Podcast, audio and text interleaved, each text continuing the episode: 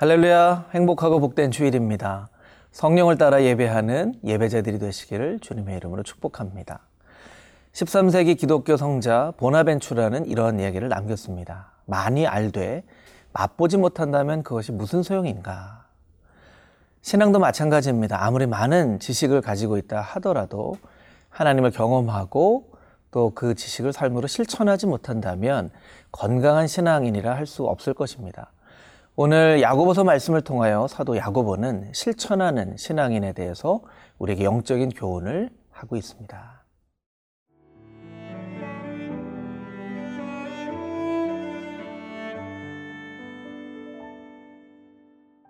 야고보서 4장 11절에서 17절 말씀입니다. 형제들아 서로 비방하지 말라. 형제를 비방하는 자나 형제를 판단하는 자는 곧 율법을 비방하고 율법을 판단하는 것이라. 내가 만일 율법을 판단하면 율법의 준행자가 아니요 재판관이로다. 입법자와 재판관은 오직 한 분이시니 능히 구원하기도 하시며 멸하기도 하시느니라. 너는 누구이기에 이웃을 판단하느냐?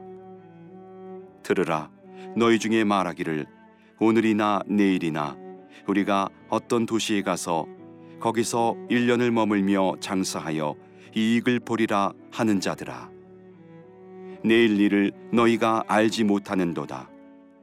너희 생명이 무엇이냐? 너희는 잠깐 보이다가 없어지는 안개니라.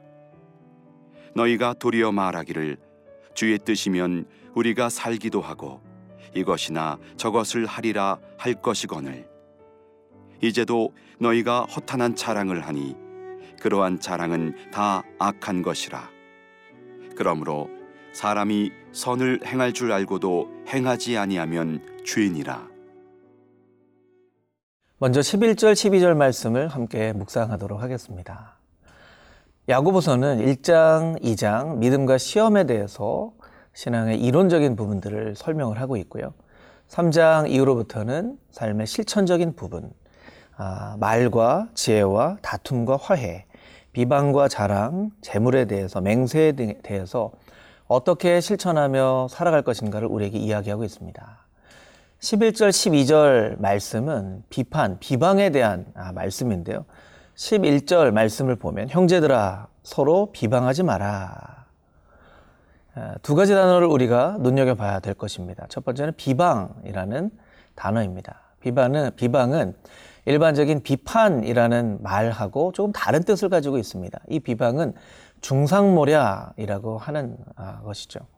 중상모략 하지 마라. 아, 사람이 처음부터 중상모략 하지는 않죠. 처음에는 건전한 비판으로 시작하다가 아, 자꾸 그 비판에 감정이 들어가게 되고 또 비판의 이야기를 듣다 보면 감정이 격하게 되어져서 때로는 없는 얘기도 지어서 하는 중상모략 하는 죄를 자신도 모르게 짓게 되는 것이죠. 비판은 그 자체가 잘못된 것은 아닙니다. 성경에 보면 레위기 19장 16절 말씀에 너는 내 백성 중으로 돌아다니며 사람을 논단하지 말며 또 마태복음 7장 1절 말씀에 보면 비판을 받지 아니하려거든 비판하지 말라. 이 비판에 대해서 성경에서도 여러 가지 말씀을 하고 있는데요. 비판이 문제가 아니라 비판하는 우리의 마음이 예레미야서 말씀처럼 심히 부패하고 병들었기 때문에 그 병들고 부패한 마음으로는 건전한 비판을 하기가 쉽지 않다라는 것입니다. 그래서 본문 11절 말씀에 보면 서로라는 단어가 들어가게 되어지는 것이죠. 처음에는 건전한 마음으로 비판을 하다가 나중에는 서로 비방을 하는 것으로 끝맺게 되는 일들이 너무나 많다라는 것입니다. 본문 말씀 가운데 우리가 서로 비방하지 말아야 될 이유 중에 12절 아, 말씀 가운데 우리의 입법자와 재판관은 오직 한 분 하나님이시기 때문에 재판관이신 하나님께 판단을 맡기고 우리는 재판관 역할을 하지 말아야 된다라는 것입니다. 우리는 사실 재판관 역할을 하기 좋아하죠.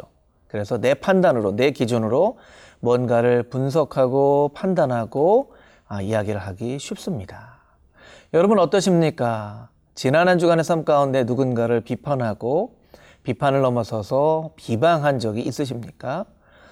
오직 우리의 재판관은 유일한 하나님이신 것을 우리가 기억하고 서로를 비판하기보다 서로를 감싸주고 서로를 용서해주고 서로를 사랑하는 그런 거룩한 크리스찬들이 되시기를 주님의 이름으로 축복합니다.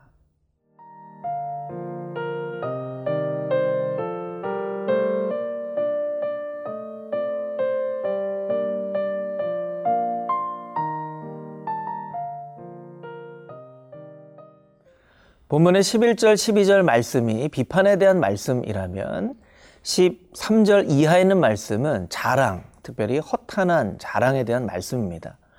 그런데 언뜻 본문의 말씀을 읽어보면 13절, 14절 말씀이 잘 이해가 되지 않는 그런 부분이 있습니다. 13절, 14절을 한번 다시 읽어볼까요? 들으라 너희 중에 말하기를 오늘이나 내일이나 우리가 어떤 도시에 가서 거기서 1년을 머물며 장사하여 이익을 보리라 하는 자들아 너희를 너희가 알지 못하는 도다 너희 생명이 무엇이냐 너희는 잠깐 보이다가 없어지는 안개니라 13절, 14절 말씀처럼 우리도 삶 가운데 실제로 어, 살고 있는데요. 어디엔가 가서 어느 정도의 기간을 머물면서 장사를 해서 이익을 남기는 어떤 그런 계획. 이것이 왜 잘못된 아, 일일까요? 본문의 말씀 가운데 깊은 묵상 가운데 영적인 의미를 찾아보면 13절 말씀 가운데 잘못되어진 그 부분은 이 13절의 계획 가운데 하나님이 빠져 있다라는 것입니다. 그러니까 하나님이 빠져 있는 계획은 자랑으로 열매 맺기가 쉽다라는 것이죠. 우리가 무언가를 계획할 때 하나님께서 주시는 그 일의 목적과 또 하나님이 주시는 방법과 또 하나님께서 만나게 하시는 사람들 이런 방법으로 일이 진행되어야만 하는데 때로는 우리는 마음이 너무 급한 나머지 하나님을 제외해 버리고 내가 완벽한 계획을 세우고자 노력하는 일들이 삶 가운데 종종 일어나게 된다라는 것입니다. 여러분 삶에도 마찬가지이고 영적인 부분도 마찬가지인데요. 인풋과 아웃, 아웃풋은 정확합니다. 정직합니다. 무엇을 인풋했는가에 따라서 아웃풋이 나오는 것이죠. 본문의 말씀 가운데 하나님이 빠진 계획을 인풋하면 그 열매 아웃풋은 허탄한 자랑이 되어진다라는 것입니다. 허탄한 자랑, 아, 소천하신 사랑의 교회 옥하는 목사님은 한국 교회의 영적인 어, 어떤 그런 현상을 새 허자로 시작되어지는 단어로 말씀하신 적이 있습니다. 첫 번째는 허수이고 두 번째는 허세이고 세 번째는 허상인데 허수는 숫자를 자랑하는 것이죠. 실제가 있, 실제로 있는 숫자보다 더 부풀려진 숫자. 그것이 교회적으로 보면 성도의 술수도 있고요. 성도의 삶으로 보면 어떤 돈일 수도 있는 것입니다. 부풀어진 숫자, 허수를 조심해라. 두 번째, 허세를 조심해라. 과장이 많은 것이죠. 실속 없는 과장. 보여지는 것만을 아, 추구하는 아, 그런 삶 가운데 맺혀질 수 있는 아주 공허한 열매가 바로 허세인 것입니다. 세 번째는 허상인데요. 이것은 자신의 야망을 아, 채우려고 하는 것입니다. 허수, 허세, 허상. 이것은 하나님께서 기뻐하시지 않는 일인데 혹시 여러분의 삶 가운데 실제 있는 것보다 더 많은 숫자를 자랑하는 허수와 과장하고 자랑하고 싶은 허세와 또 하나님의 뜻이 아닌 자신의 뜻을 쫓아가는 허상이 여러분의 삶 가운데 있지는 않은지 오늘 본문의 말씀을 묵상하며 자신의 삶을 돌아볼 수 있게 되기를 주님의 이름으로 축복합니다. 마지막으로 마태복음 7장 17절에 있는 말씀을 함께 묵상해 보기 원하는데요. 좋은 나무마다 아름다운 열매를 맺고 못된 나무가 나쁜 열매를 맺는다라고 말씀하고 계십니다. 여러분의 삶 가운데 나쁜 열매가 아니라 좋은 열매가 가득하여 그 열매로 하나님 앞에 칭찬받는 하나님의 거룩한 성도들이 다 되시기를 주님의 이름으로 축복합니다.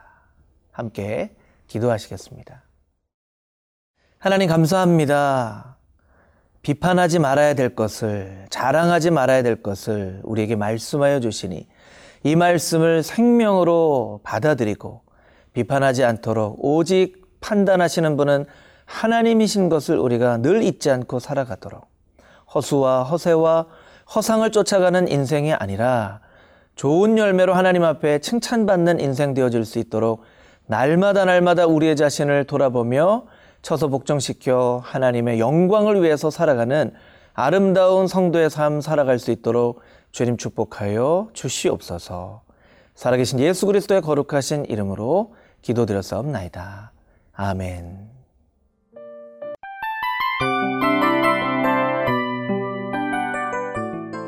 이 프로그램은 청취자 여러분의 소중한 후원으로 제작됩니다.